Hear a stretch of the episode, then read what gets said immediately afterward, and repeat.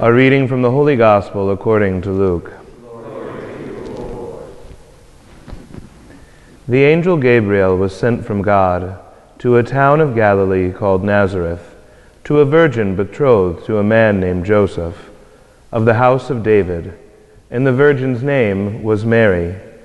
And coming to her, he said, "Hail, full of grace, the Lord is with you." But she was greatly troubled at what was said, and pondered what sort of greeting this might be. Then the angel said to her, "Do not be afraid, Mary, for you have found favor with God. Behold, you will conceive in your womb and bear a son, and, your, and you shall name him Jesus. He will be great and will be called Son of the Most High, and the Lord God will give him the throne of David his father, and he will rule over the house of Jacob forever, and of his kingdom there will be no end." But Mary said to the angel, "How can this be, since I have no relations with a man?" And the angel said to her in reply, "The Holy Spirit will come upon you, and the power of the Most High will overshadow you. Therefore the child to be born will be called Holy, the Son of God.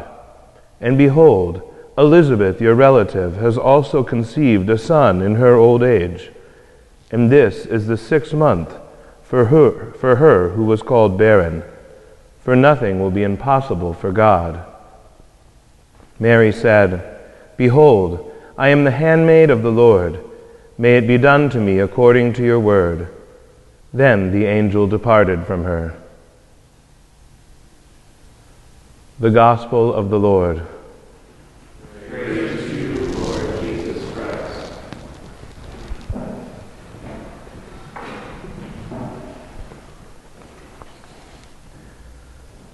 By the mystery of this water and wine, may we come to share in the divinity of Christ, who humbled himself to share in our humanity.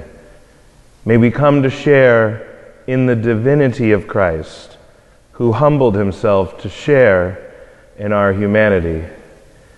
As a deacon, I get to do a lot of pretty cool stuff, but I think that this prayer, which is supposed to be said quietly, it's a secret prayer, but this prayer is one of the most beautiful that as a deacon I get to pray.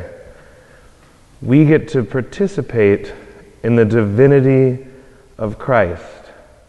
And I think that this little line can help us understand something about Mary. Mary, the same Mary who we see today, who scholars think was probably fourteen, maybe fifteen years old, troubled, afraid, and who calls herself a handmaid, a term that really gets no positive traction in today's culture, is the same Mary who is clothed in the sun, feet on the moon crowned with twelve stars, the Queen of Heaven. Mary shows us her humanity, and Jesus shows us how Mary shares in his divinity. May we come to share in the divinity of Christ, who humbled himself to share in our humanity. But the invitation to share in that divinity is not uniquely for Mary, though she had a unique part to play. She, through and in Christ, extends that same invitation to us.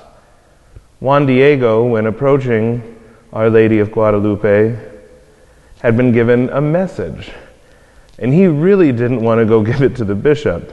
He begged her to give it to someone who was important, well-known, respected, and he told her that he was a nobody, and he called himself a leaf, which I, I guess is bad.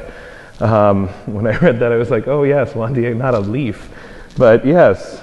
So Mary then echoes what the angel said to her a millennia and a half before. "Do not be afraid. You are under my mantle. You're under my protection." And so Juan Diego delivered that message multiple times. he came to see that he too could share in the divinity of Christ, who had humbled himself to share in our humanity. Both Mary and Juan Diego are radical. They're rooted in their recognition that they are creatures, that they're dependent on God for both their existence and their salvation. And it's in giving that radical yes, combined with their dependence on God, that they show us the way to Christ. That if your life points to Christ, to paraphrase Irenaeus, if your life points to Christ, if you follow the will of God, you'll be fully alive. You can participate in the divinity of Christ.